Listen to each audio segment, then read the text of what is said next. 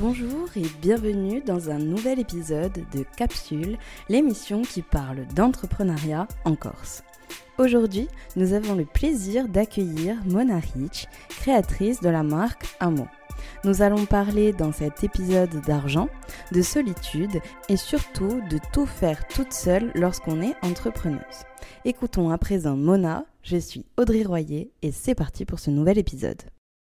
Alors, je m'appelle Mona, j'ai la marque Amo du coup, que j'ai créée il y a bientôt 6 ans. Je suis de Sainte-Lucie de Talane. Peux-tu nous parler de ton parcours, Mona?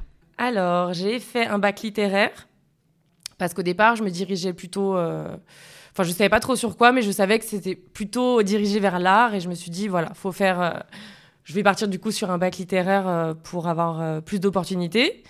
Donc, j'ai un peu tenté plein d'écoles, même des prépas littéraires style Hippocagne.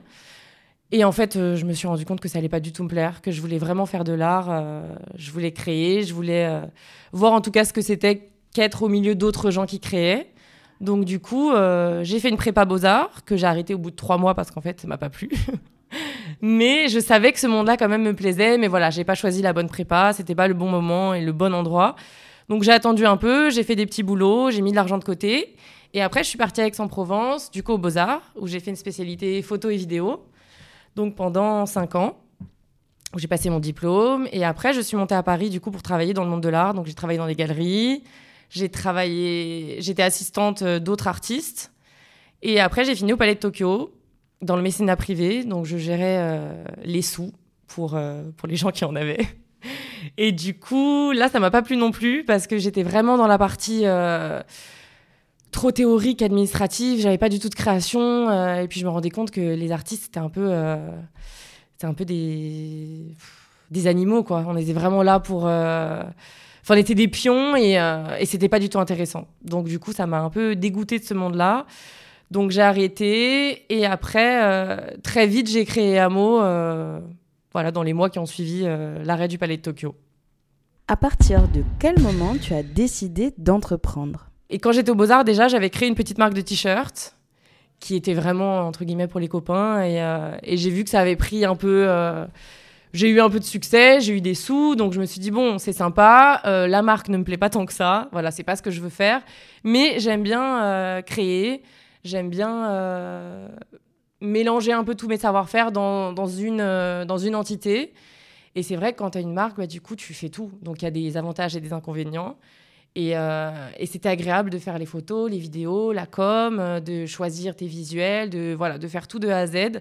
Ça, c'est un truc que j'aimais et je me suis dit, en fait, c'est un métier qui va me plaire parce que euh, je vais pouvoir toucher à tout. Et en vrai, je pense qu'il n'y a pas de métier qui existe vraiment aujourd'hui en étant salarié où tu peux tout faire. Tu es obligé de choisir une voie, un poste et, et ça, je sais que ça ne me plaisait pas du tout. Donc, j'ai arrêté de la marque de t-shirt au bout de six mois, même plus, je crois un an. Donc ça, c'était en 2015, j'avais 23 ans. Et du coup, donc après ça, je suis montée à Paris, galerie d'art, tout ça, Palais Tokyo. Et après, du coup, j'ai créé Amo avec une amie à moi du village qui avait les mêmes envies. On avait vraiment envie de créer une marque euh, qui soit accessible, que ce soit vraiment du bijou un peu imposant, que ce soit pas des bijoux très fins comme on voyait beaucoup, surtout à Paris à l'époque, il y avait vraiment que ça. On avait envie de se démarquer et de faire une marque euh, qui nous corresponde et qui, surtout qu'on puisse se, l'offrir, quoi une manchette à 50 euros qui soit assez grosse et de bonne qualité.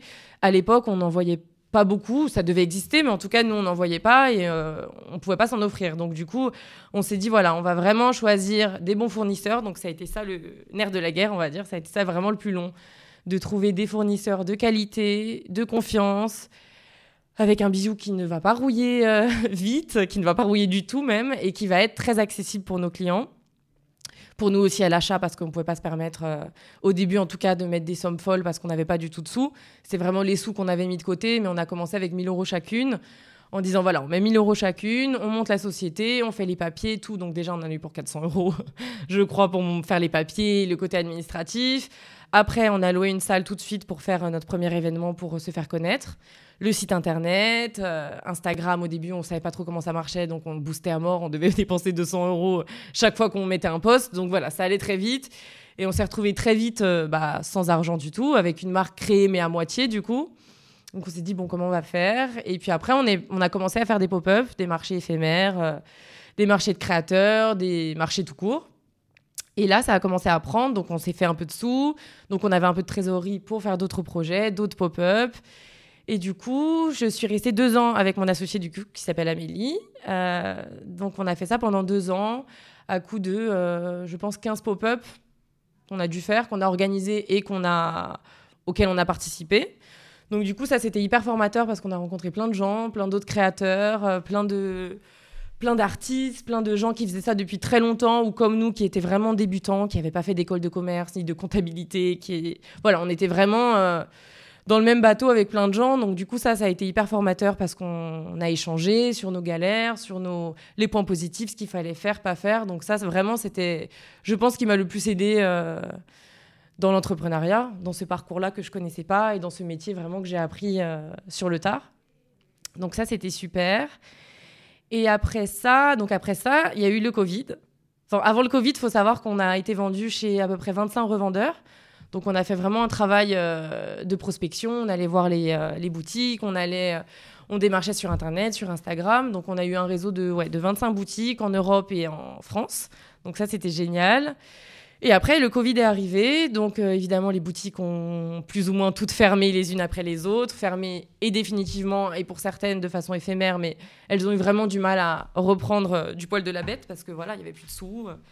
Elles ont dû payer euh, longtemps leur boutique sans clients, donc c'était compliqué. Donc du coup, on a perdu plus de la moitié de notre réseau de revendeurs. Donc ça, ça a été le premier coup dur, et le deuxième coup dur, ça a été mon associé qui a décidé d'arrêter, voilà, la société, d'arrêter de travailler pour Amo. Donc ça, ça a été très compliqué parce que je me suis retrouvée du coup au début à deux dans une dynamique vraiment très sympa, très rassurante. Dès qu'on avait une galère, euh, et on en a eu plein, hein, euh, j'en parlerai après, mais voilà, des galères, on en a forcément. Et c'est vrai que se retrouver du coup seul à un moment très compliqué parce qu'on ne sait pas de quoi va être fait l'avenir, on ne sait pas si on va avoir encore des sous parce que du coup je devais lui payer les parts. Donc euh, j'ai pratiquement fait compte banqueroute quoi à devoir lui payer parce que moi j'avais la marchandise. Et du coup au niveau de la comptabilité la marchandise compte comme de la trésorerie. Et du coup je devais lui payer euh, des sous physiques que je n'avais pas. Donc euh, voilà. Donc ça ça a été la partie un peu compliquée.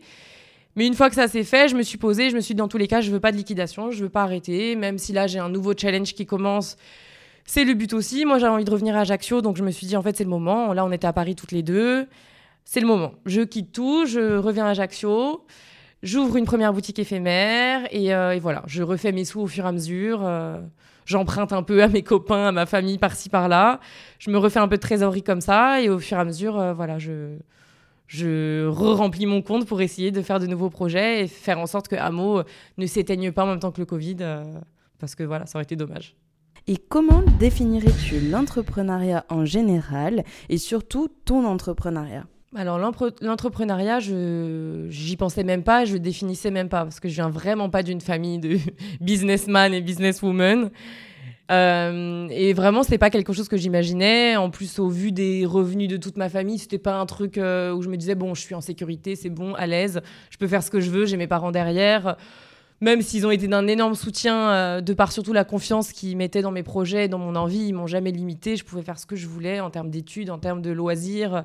Donc pour ça, c'est sûr que s'ils n'avaient pas été là, je l'aurais pas fait. Mais en tout cas, je voyais pas l'entrepreneuriat comme ni comme une fin en soi, ni comme un métier qui pourrait me convenir, ni comme un métier tout court en fait. Pour moi, voilà, tu es salarié, tu travailles, tu as un salaire, tu as une sécurité, tu as la mutuelle et c'est comme ça que ça marche. Mais quand j'étais dans l'art, du coup, je me suis dit que en fait, il y avait d'autres voies possibles et il y avait des moyens de gagner de l'argent en faisant autre chose euh, que le qu'être salarié quoi tu pouvais gagner de l'argent en te dépatouillant de tes petits talents et de ce que tu aimais faire.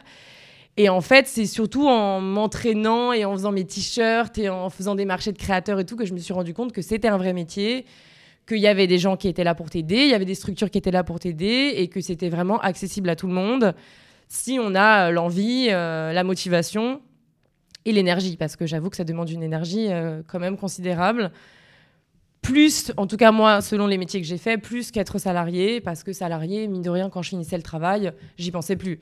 J'étais chez moi, même si des fois on finit tard et tout, j'étais chez moi et j'y pensais plus. Donc, euh, donc ce qui m'a, ce qui se rapproche un peu de l'entrepreneuriat, je trouve, c'est quand j'étais, euh, quand j'étais stagiaire, parce que j'avoue que stagiaire, j'avais pas d'heure. J'ai commencé stagiaire au Palais de Tokyo. J'avais pas d'heure, vraiment, ils me mettaient sur tous les pôles. Je pouvais faire aussi bien euh, bah, le mécénat que, euh, que organiser les soirées, que aider le traiteur à mettre les petits fours. Enfin, vraiment, j'étais partout. Faire les réseaux sociaux, les photos, parler aux artistes. Enfin, bref. Et ça, j'avoue que j'ai adoré, même si quand t'es stagiaire, euh, j'étais pas forcément à la meilleure place et ça se ressentait dans le regard des gens et tout. Mais bon, j'ai jamais eu d'ego par rapport à ça. Je m'en moquais un peu. Tant que c'était dynamique et que je faisais un truc qui me plaisait, c'est ça qui m'intéressait. Et j'avoue que quand j'étais stagiaire, du coup, je me suis dit, mais en fait, j'adore être un peu partout, pouvoir un peu tout diriger, même si t'es stagiaire, tu, tu diriges rien. Mais en soi, t'es un peu partout, tu vois tous les métiers. Et je me disais, en fait, ce que j'aime, c'est être partout et avoir un peu la main mise euh, voilà, de partout. C'est ça qui me plaît. Et avec Amo, euh, c'est vraiment ce que je regrette pas parce que je peux être partout. Évidemment, je me fais aider parce qu'il y a des choses que je ne maîtrise pas, tout ce qui est administratif, comptabilité, voilà, ça c'est vraiment pas ma partie. Mais, euh, mais tout ce qui est communication, tout ce qui est création, tout ça, ça me plaît et pour rien au monde, j'aurais envie de faire autre chose pour l'instant en tout cas. Tu es multiple entrepreneuse Alors, quand j'ai créé Amo, j'ai voulu un peu tout arrêter parce que j'avais été un peu dégoûtée du monde de l'art, surtout de l'art contemporain. Et euh, donc, tout ça, j'ai vraiment arrêté. Tout ce que je faisais à côté, euh, la photo, un peu de graphiste, euh, un peu de graphisme, pardon, tout ce qui est. J'ai accompagné des marques, en fait, et tout ça, j'ai arrêté parce que je sentais que c'était plus dans ma. C'était plus mon envie, tout simplement. J'avais envie de me concentrer sur moi. Et je pouvais pas tout faire aussi. Donc, il fallait faire des choix. Et j'ai fait ce choix-là. Euh, et, une fois que j'ai créé Amo, donc je me suis vraiment relancée euh, pour moi-même euh, en photo, en graphisme, accompagnée par mon associé qui était pour le coup hyper calé sur ces sujets-là de graphisme et d'identité visuelle. Donc elle m'a beaucoup aidée aussi. Et du coup, à deux, j'ai repris confiance en moi sur cette partie-là que j'avais franchement perdu la confiance, la confiance en moi. Et du coup, elle m'a vachement aidée à ce niveau-là. Et, et, après, du coup, quand je me suis retrouvée seule, je me suis j'étais pour le coup à 100% sur Amo en me payant euh, coup-ci, coup-ça. Donc je me suis dit, il faut quand même que j'ai un truc à côté parce que ça va pas le faire juste à mots. J'étais trop stressée, je pensais à la fin pratiquement qu'à l'argent. Et je me suis dit, là, on arrive sur quelque chose qui me définit pas, qui définit pas la marque, et c'est pas agréable. Si à chaque fois que tu crées un bijou, tu penses que au fait qu'il va se vendre, mais à combien, mais voilà, c'est pas du tout comme ça que je pense la marque depuis le début, et je veux que ça continue à être une marque plaisir. Comment fais-tu pour gérer toutes ces activités? C'est un peu bateau, mais c'est la passion. J'avoue que, comme je te disais tout à l'heure, je me lève vraiment tous les matins en étant super contente de ce que je fais. Ça me réveille la nuit, j'ai des idées, j'ai envie de faire plein de choses.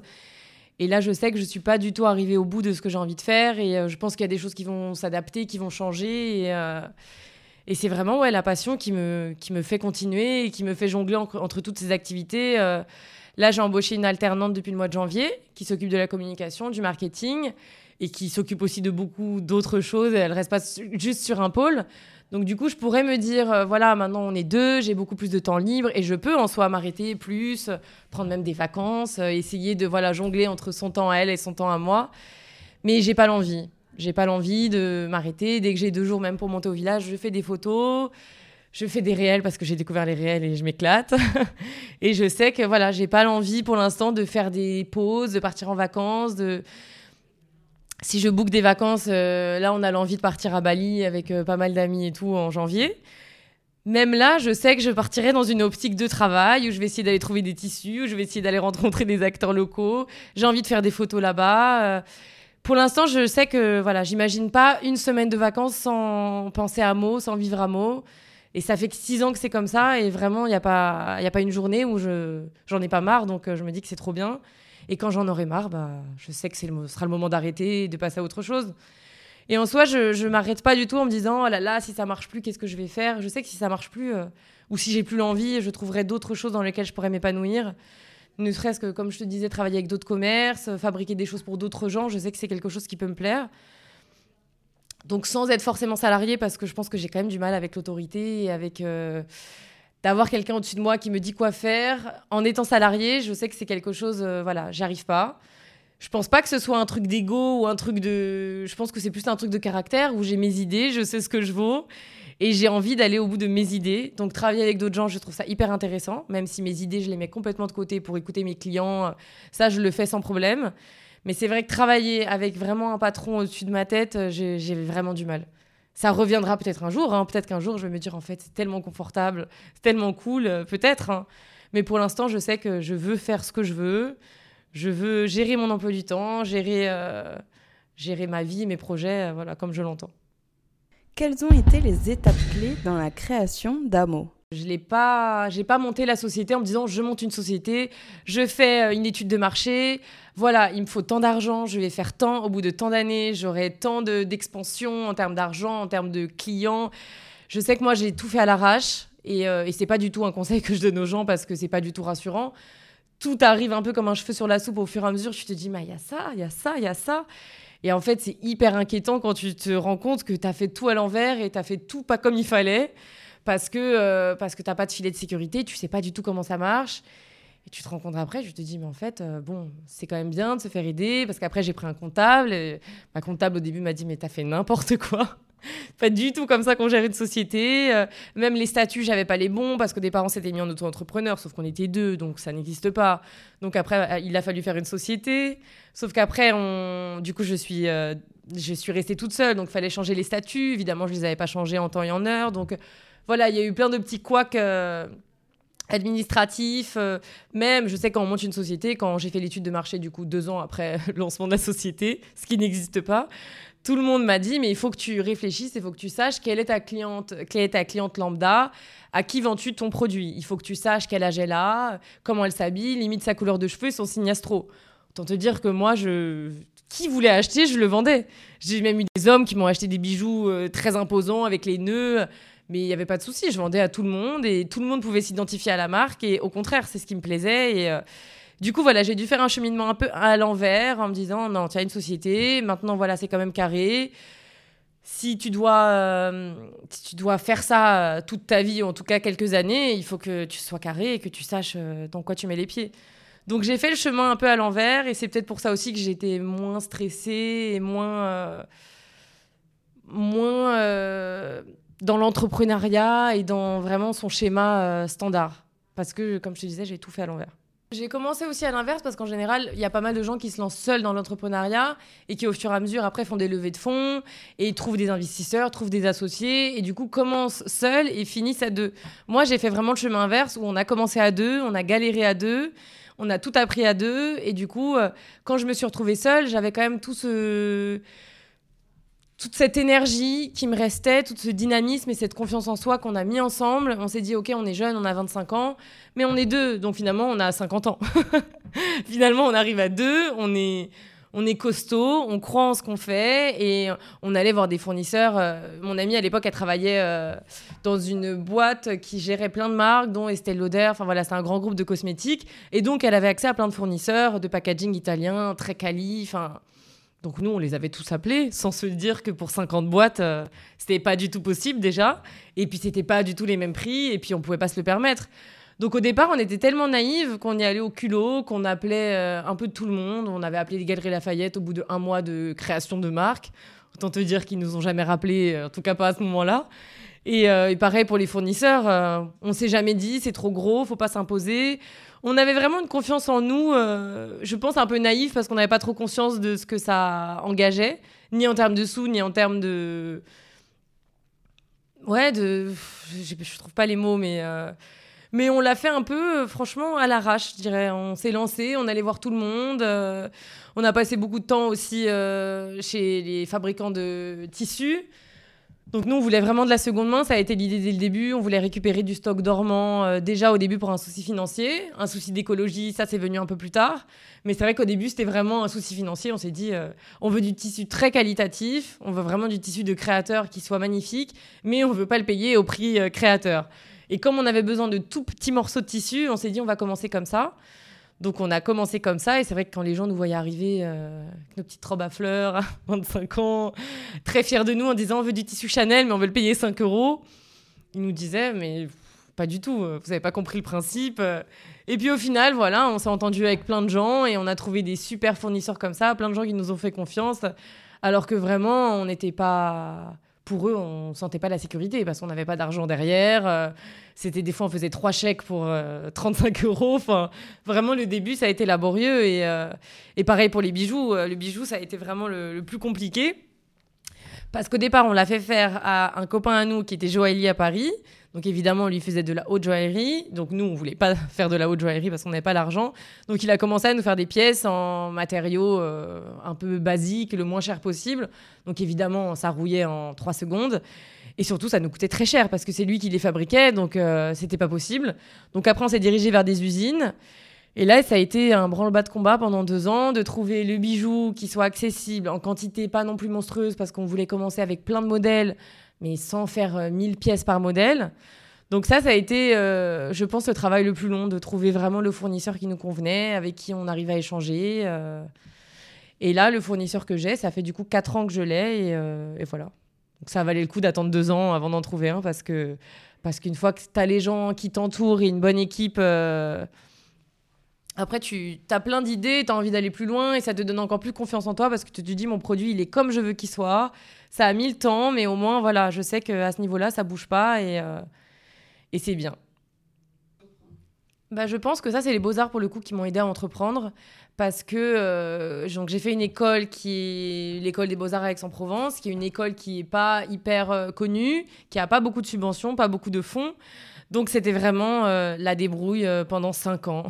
Même pour passer son diplôme, il fallait faire son mobilier, il fallait trouver, si tu voulais un vidéoprojecteur, des caméras, peu importe, il fallait trouver tout le matériel toi-même, te le louer. voilà, donc c'était un peu la foire à la débrouille. Et je pense que ça, ça m'a aidé après à trouver plein de solutions et à me dire qu'en fait, avec euh, une pierre, tu peux faire plein de choses et qu'avec un bout de papier, ben, finalement, tu peux faire un set design pour faire des photos et que avec une toute petite chose, tu arrives à monter, euh, à faire pro, en tout cas, à faire, euh, faire en sorte que les gens n'y voient que du bluff et se disent, mais en fait, c'est super. Et je pense que ça a été ça la force, la force de ma marque et de mon envie dès le début, c'était de faire très beau et très quali, avec pas grand chose et avec euh, du bricolage, entre guillemets. Mais que le bricolage, surtout, ne se voit pas. Et je pense que ça, c'est les beaux-arts. C'est quoi être une femme qui entreprend? C'est important pour toi? Alors, c'était très important, surtout qu'aux beaux-arts. Euh, on n'était pas nombreux en photo vidéo, en peinture, en plein d'autres plein d'autres médiums, ils étaient pas mal de femmes. Enfin, elles étaient pas mal de femmes. Moi, en photo vidéo, en son aussi, c'était très garçon. Et en plus, je suis arrivée vraiment euh, l'ajaxienne parisienne, euh, ce que tu veux avec mon vernis, euh, très coquette et tout. Et tout le monde m'a regardé vraiment comme un ovni en me disant Mais qu'est-ce que c'est? Et je sais que mes profs à l'époque, elles ont été très dures, dont une qui s'appelait Marine. Je me rappelle plus de son nom de famille, mais elle m'a marquée. Parce que vraiment, je me rappelle mes premiers cours de dessin, elle me disait Mais comment tu peux dessiner avec du vernis? Je lui disais, mais j'ai même pas les ongles longs, j'ai juste du vernis. Enfin, je comprends pas le. Et j'ai eu plein de réflexions comme ça, hyper nulles, euh, qui m'ont marqué et dont je me souviens vraiment. Et, euh, et, du coup, je sais que pour mon diplôme et tout, j'ai vraiment euh, mis ça en avant et ce mélange de, culture entre ma vie à Paris, parce que j'ai passé quand même de nombreuses années à Paris, ma vie au village, parce qu'après le Covid, j'ai monté mon atelier au village et j'y suis restée presque un an. Donc euh, voilà, j'avais vraiment un mélange de cultures que j'avais envie de partager. Et dans mon diplôme, j'ai parlé de ça. J'ai parlé du fait d'être une femme euh, dans ce milieu très sexiste et très compliqué euh, de l'art contemporain et surtout de l'art voilà, technique. quoi. Vidéo, son, photo, ça reste un truc très homme. Et, et j'avoue qu'il fallait quand même se battre pour se faire une place, pour avoir du matériel, pour monter des projets, pour, voilà, pour tout faire. Donc c'est vrai qu'après, quand j'ai eu Amo c'était une continuité de tout ce que j'avais appris aux Beaux-Arts et, euh, et j'ai toujours été plutôt une grande bouche, donc j'ai toujours euh, su me défendre et voilà. Donc ça, je sais que ça m'a jamais. Euh, puis Amélie, mon associée, était vraiment pareil que moi. Donc pour le coup, pour ça, il n'y avait pas de souci. Dès qu'on arrivait chez nos fournisseurs, qu'on avait des remarques sur notre décolleté, sur ci, sur ça, on s'est toujours très bien débrouillé. et on en a eu plein, évidemment, surtout au niveau évidemment des banques du côté très euh, administratif. Voilà, quand j'ai pris mon local, euh, c'est le seul moment où j'ai triché, où ça m'a un peu fait chier, pardon pour le gros mot. Mais euh, j'ai dû prendre un Enfin, j'ai un ami à moi qui est venu avec moi parce que ça faisait un an que j'avais repéré le local, que je le voulais absolument. Et le mec, il me donnait des rendez-vous, mais il n'avait pas les clés du local, il était jamais. voilà, c'était un peu bizarre. Et donc, je me suis dit, mais en fait, il me prend pas du tout au sérieux. Il pense que je veux euh, racheter son local, enfin racheter, racheter son droit au bail parce que j'ai pas acheté les murs, mais il me voyait vraiment comme euh, la fille qui fait des petits bijoux. Mais attends, mon endroit, c'est, enfin, mon local, c'est un restaurant, c'est beaucoup trop grand. Qu'est-ce que tu vas faire? Mais t'es sûr? Mais en fait, je te demande pas si je suis sûre, je le veux. J'ai les papiers, juste tu me fais signer et on n'en parle plus. Mais voilà, il me faisait vraiment ma psychologie en me disant mais quand même le centre-ville c'est compliqué. Oui mais en fait c'est pas ton problème. Moi j'ai mon projet, je sais que j'ai envie de me lancer, donc voilà. Donc du coup j'ai inventé un associé de 50 ans qui est un ami à moi, qui est venu avec moi et à partir du moment où il est venu avec moi, donc huit mois après les premiers rendez-vous, il a enfin accepté. Donc euh, après j'ai négocié, euh, j'ai baissé le pas de porte de 20 000 euros. Donc ça je l'ai fait toute seule tout en sachant que le monsieur à qui je rachetais le droit au bail savait que j'avais un associé derrière, homme, 50 ans, voilà, qui avait une autre entreprise qui marche, qui marche très bien à Ajaccio. Donc euh, voilà. J'ai quand même dû en passer par là parce qu'une petite jeune femme de 30 ans, euh, bon, on n'y croit pas trop, quoi. Moi, j'y crois pour euh, tout le monde, mais bon, ça suffit pas, quoi. Ça suffit pas parce que tu as des gens derrière, tu as de l'argent, il y a des choses en jeu. Et voilà, même au niveau de ma proprio, bon, tout n'était pas si simple. Et j'ai mis un an à avoir la boutique, à régler les papiers et à faire en sorte que cette boutique m'appartienne et que je puisse commencer mes travaux, euh, alors que vraiment, ça faisait un an que j'attendais. quoi. Quelles sont tes réussites, tes erreurs pour ton projet? Alors, erreur, le plus facile. Euh, erreur, ça a été, je pense, de, bah, comme je te disais, de se lancer un peu trop vite, de pas du tout savoir. En soi, ça a été une force parce que ça nous a donné une naïveté qui, je pense, est intéressante quand tu te lances, mais en même temps, euh, tu fais quand même pas mal d'erreurs et tu te lances euh, un peu tête baissée sur des projets où tu mets beaucoup d'argent, beaucoup d'énergie, et derrière, euh, tu te rends compte que, que ça marche pas. quoi. Par exemple, on a fait le salon du mariage parce qu'on avait fait une capsule avec une créatrice de robe de mariée un an avant, qui avait bien marché. Et on s'est dit, il faut voir les choses plus grandes parce qu'on était à Paris, entouré de plein de gens qui faisaient plein de salons, qui démarchaient, bah, comme je disais, les Galeries Lafayette, le Bon Marché et tout. On s'est dit, mais nous aussi, on veut pas rester une petite marque. Il n'y a pas de raison, nous aussi, on va se lancer et tout. Donc on s'est dit, on va faire le salon du mariage, il n'y a pas de souci. Salon du mariage, le stand à 4500 euros. C'est exactement ce qu'on avait sur le compte. On s'est dit, bah, tant qu'à faire, on va les mettre euh, dans le salon du mariage. Donc on les met dans le salon du mariage, on achète du mobilier, on loue une camionnette, enfin voilà, gros truc quoi, gros salon, bord de Versailles, 4 jours non-stop. Et finalement, bah, gros échec, on ne vend pas un bijou. Parce qu'en fait, c'était que des prestataires, des traiteurs, enfin pas du tout de petites marques de bijoux, ce qui était logique et on aurait pu se renseigner euh, et on aurait vu que c'était pas du tout notre place. Surtout qu'à l'époque, notre marge n'était pas hyper bien calculée, donc on gagnait vraiment pas grand chose sur les bijoux, fallait en vendre une quantité astronomique. Et là-bas, bon, c'était pas le cas quoi. Et euh, c'était surtout du, de la prospection. Les gens regardaient pour un futur mariage dans 2-3 ans, sauf que nous, on savait même pas si la marque, allait encore exister. Donc, avec le recul, vraiment euh, une idée, mais catastrophique. Et à la suite de ça, on s'est dit, bon, euh, c'est pas grave, on continue. Donc, on a fait d'autres pop-up et tout. On s'est un peu renfloué le compte euh, à ce moment-là. Et on a été contacté par euh, Madame Figaro pour faire un jeu concours en ligne. Donc, on s'est dit, mais trop bien, on est un peu toute nouvelle. Madame Figaro, c'est génial, il faut absolument qu'on le fasse. Pareil, c'était 4000 euros. Mais nous, on s'est pas on s'est pas dit que c'était beaucoup trop cher pour de la presse. Et comme on avait eu la chance d'avoir eu d'autres, on a eu des éditos, on a eu des pages dans Marie-Claire Idée, dans d'autres magazines euh, qu'on n'avait pas payés parce que c'est eux qui nous avaient contactés. Donc on s'est dit, bon, on peut payer une fois, ça sera un peu pour toutes les fois où on a eu des petits articles gratuits. On paye 4000 euros, mais en soi, euh, ça peut être un super tremplin. Sauf qu'on n'avait pas lu bien les clauses, le contrat, tout ça, on était complètement à l'arrache. Et du coup, on a payé encore 4000 euros, euh, genre deux mois après l'échec du salon du mariage. Donc entre-temps, c'était refait 4000 euros qu'on avait redépensé. Et en fait, on n'a eu aucun retour. Le jeu concours était super mal organisé, c'était que sur une newsletter, mais une sous-newsletter. Enfin, on n'était pas dans le magazine papier alors qu'on croyait l'être. On n'a pas pu récupérer les emails, sauf que nous, on pensait absolument qu'avec le jeu concours, on allait récupérer une base de données pour notre newsletter à nous. Euh, qu'on n'a pas eu. Donc voilà, il y a eu pas mal d'échecs comme ça, qui en soi sont pas des échecs catastrophiques, mais c'est quand même 4000 euros à chaque fois. Quand tu as une petite structure, c'est beaucoup et c'est vraiment des sous dépensés, mais pour n'importe quoi. Et ça, au début, tu te dis, bon, c'est pas grave, euh, on le fait. Euh, on le fait, on se lance et euh, je me souviens pas de tout, mais je sais qu'on a fait plein de, il y a plein d'échecs comme ça même pour trouver nos pop-up, on a vraiment à chaque fois visité des tonnes de boutiques et on s'est emballé sur des projets parce qu'on était deux et quand il y en avait une qui était d'accord, l'autre, bah, mine de rien, elle se laissait un peu embarquer en se disant Mais regarde, c'est quand même chouette, on va le faire, allez, on le fait et tout. Et l'autre se disait Ouais, tu as raison, on le fait. Puis en fait, non, c'était une idée pourrie, mais bon. À deux, on a quand même cette, euh, entrain de se dire euh, Allez, on se lance. Mais il faut pas se lancer tout le temps à chaque fois, quoi. faut quand même réfléchir. Et après, on a réfléchi, donc il y a eu quand même pas mal de réussites dans nos pop-up, parce qu'au départ, c'était que des pop-up organisés par d'autres créateurs ou par des gens qui étaient vraiment euh, dans le dans l'événementiel, donc il faisait qu'organiser des, que des événements, pardon. Et on s'est dit, mais en fait, c'est beaucoup moins intéressant quand ce sont des gens qui ne sont pas créateurs parce qu'il y a plein de données qu'ils n'ont pas.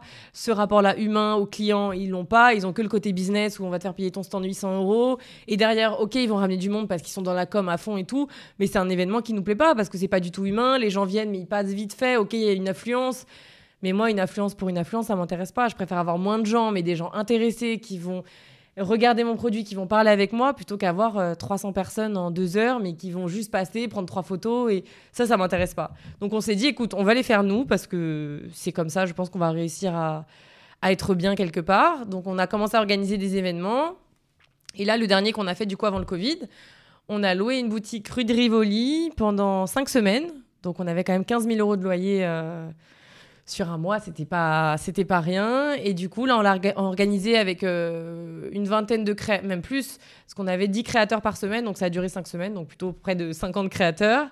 Et on faisait payer le stand, et voilà. Donc on a commencé le pop-up, euh, on a ouvert le pop-up, on avait déjà 2000 euh, euros de sous récoltés pour voilà, se dire qu'on souffle un peu, qu'on peut monter des événements dans ce pop-up, faire plein de choses sympas. Et c'est ce qu'on a fait. Pratiquement tous les soirs, on avait organisé des apéros.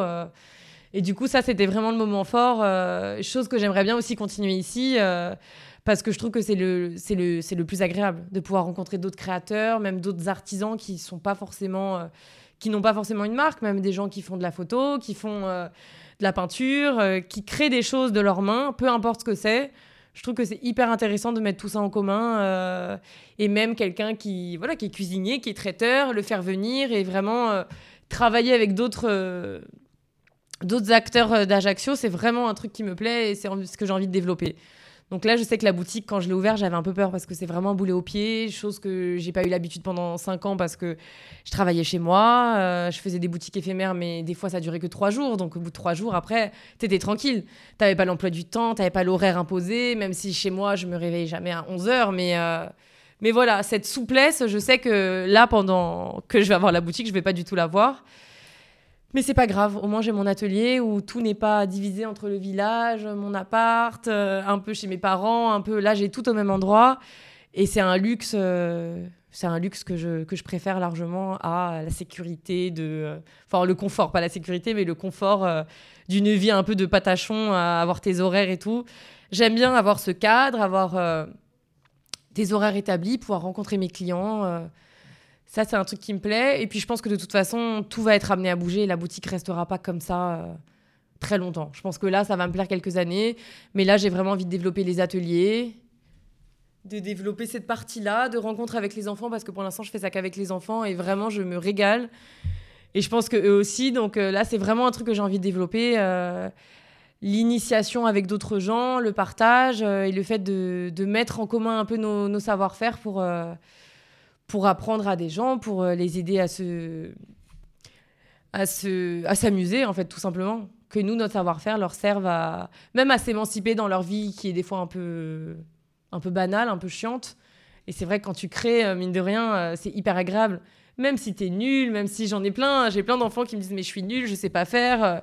Et c'est vrai qu'il y en a qui sont un peu nuls, qui savent pas faire, mais au final c'est pas grave parce qu'à la fin de l'atelier ils repartent, ils ont compris, ils se sont amusés et il voit bien qu'on n'est pas, c'est pas un truc de compétition. Même si ton bracelet il ressemble pas à grand chose à la fin, c'est pas grave parce que c'est toi qui l'as fait. Et c'est tellement gratifiant de te dire que c'est toi qui as fait ça et que, que c'est trop agréable. Donc franchement, on passe un moment qui est tellement sympa que ça, c'est vraiment un truc que j'ai envie de continuer, même hors les murs, pas forcément dans ma boutique, euh, même dans d'autres lieux à Ajaccio comme la Citadelle ou comme boutique d'autres personnes. Euh, vraiment, peu importe, je pense que l'artisanat et le savoir-faire peut se développer partout, même à la plage, même euh, vraiment partout.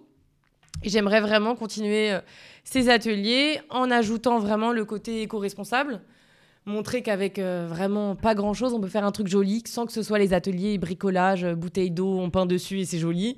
Voilà, en, essayant de, faire un truc vraiment plus quali parce que c'est quand même ce qui me plaît. Mais je sais qu'avec trois fois rien, on peut arriver à faire des choses super.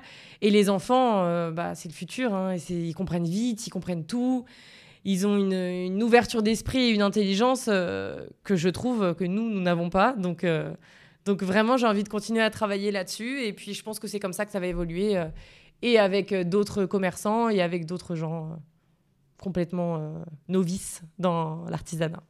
Maintenant, peux-tu nous présenter tes activités et surtout Amo Et j'ai ouvert une boutique il y a un an, rue de l'Assomption, donc dans la vieille ville. Et, et voilà, c'est un atelier boutique où j'ai une partie du coup fabrication et l'autre partie boutique où je vends euh, les pièces que je fabrique dans l'atelier du coup. Donc c'est un lieu, euh, c'est un lieu un peu polyvalent où du coup je fabrique, je vends, je fais des événements aussi et je fais des ateliers avec les enfants. Donc euh, j'ai enfin créé euh, l'espace de mes rêves après 6 ans, enfin 5 ans du coup d'activité. Quand je me suis retrouvée seule dans la société, donc après le Covid, j'ai décidé de, reprendre mes activités en photo, en graphisme. Donc là, je me suis associée à un autre ami du village, parce que cette expérience ne m'avait pas du tout euh, brisée, au contraire. C'était tellement agréable quand même d'être deux sur des projets en commun que j'ai voulu continuer. Donc on a créé Studio 112 qui est, euh, qui est un studio du coup de création. On accompagne les marques euh, à créer leur identité en photo, euh, identité visuelle, donc les logos, le packaging de leurs produits, les sites internet. Voilà, on essaie d'accompagner les marques de façon globale dans, leur, dans leur idée de base parce que c'est vrai que il y a plein de gens qui ont des super idées ou qui ont un talent incroyable, mais qui savent pas comment forcément euh, vendre leurs produits. Et aujourd'hui, je trouve que ça fait vraiment 50% euh, de ta marque, quoi. Quand tu as un joli packaging, quand tu sais bien la vendre, quand tu as toute l'identité qui va avec, c'est important. Donc du coup, voilà, on a créé ça ensemble et je fais ça à côté de Amo. Et j'ai créé aussi, là, cette année, Studio Amo. Donc du coup, c'est des, euh, c'est une, c'est un studio créatif aussi, mais qui est pas du tout sur le même plan que l'autre pour le coup. Où là, je crée des vitrines et des univers, euh, donc avec les fleurs, fleurs séchées, fleurs stabilisées et artificielles, pour des, pour des commerces ou pour des commerces ou des événements. Euh. voilà, parce que pareil, je me suis rendu compte que c'était hyper important de travailler avec ton voisinage, avec voilà d'autres commerces. Pour l'instant que Ajaccio et puis peut-être après plus tard. Mais c'est vrai que j'aime euh, euh, participer à un élan collectif, j'aime travailler avec d'autres euh, d'autres commerçants parce que on échange sur plein de sujets et c'est hyper intéressant. Et du coup, du coup voilà, je fais Studio Hameau depuis, depuis un an aussi, en même temps que la boutique. Merci d'avoir écouté ce nouvel épisode de Capsule. Rendez-vous sur les réseaux sociaux à capsule.entrepreneuriat pour être au courant des prochaines sorties et pour échanger. C'était Capsule, une émission produite par la M3E et Podcast et financée par la M3E et BPI France. Je vous dis à très vite pour un nouvel épisode.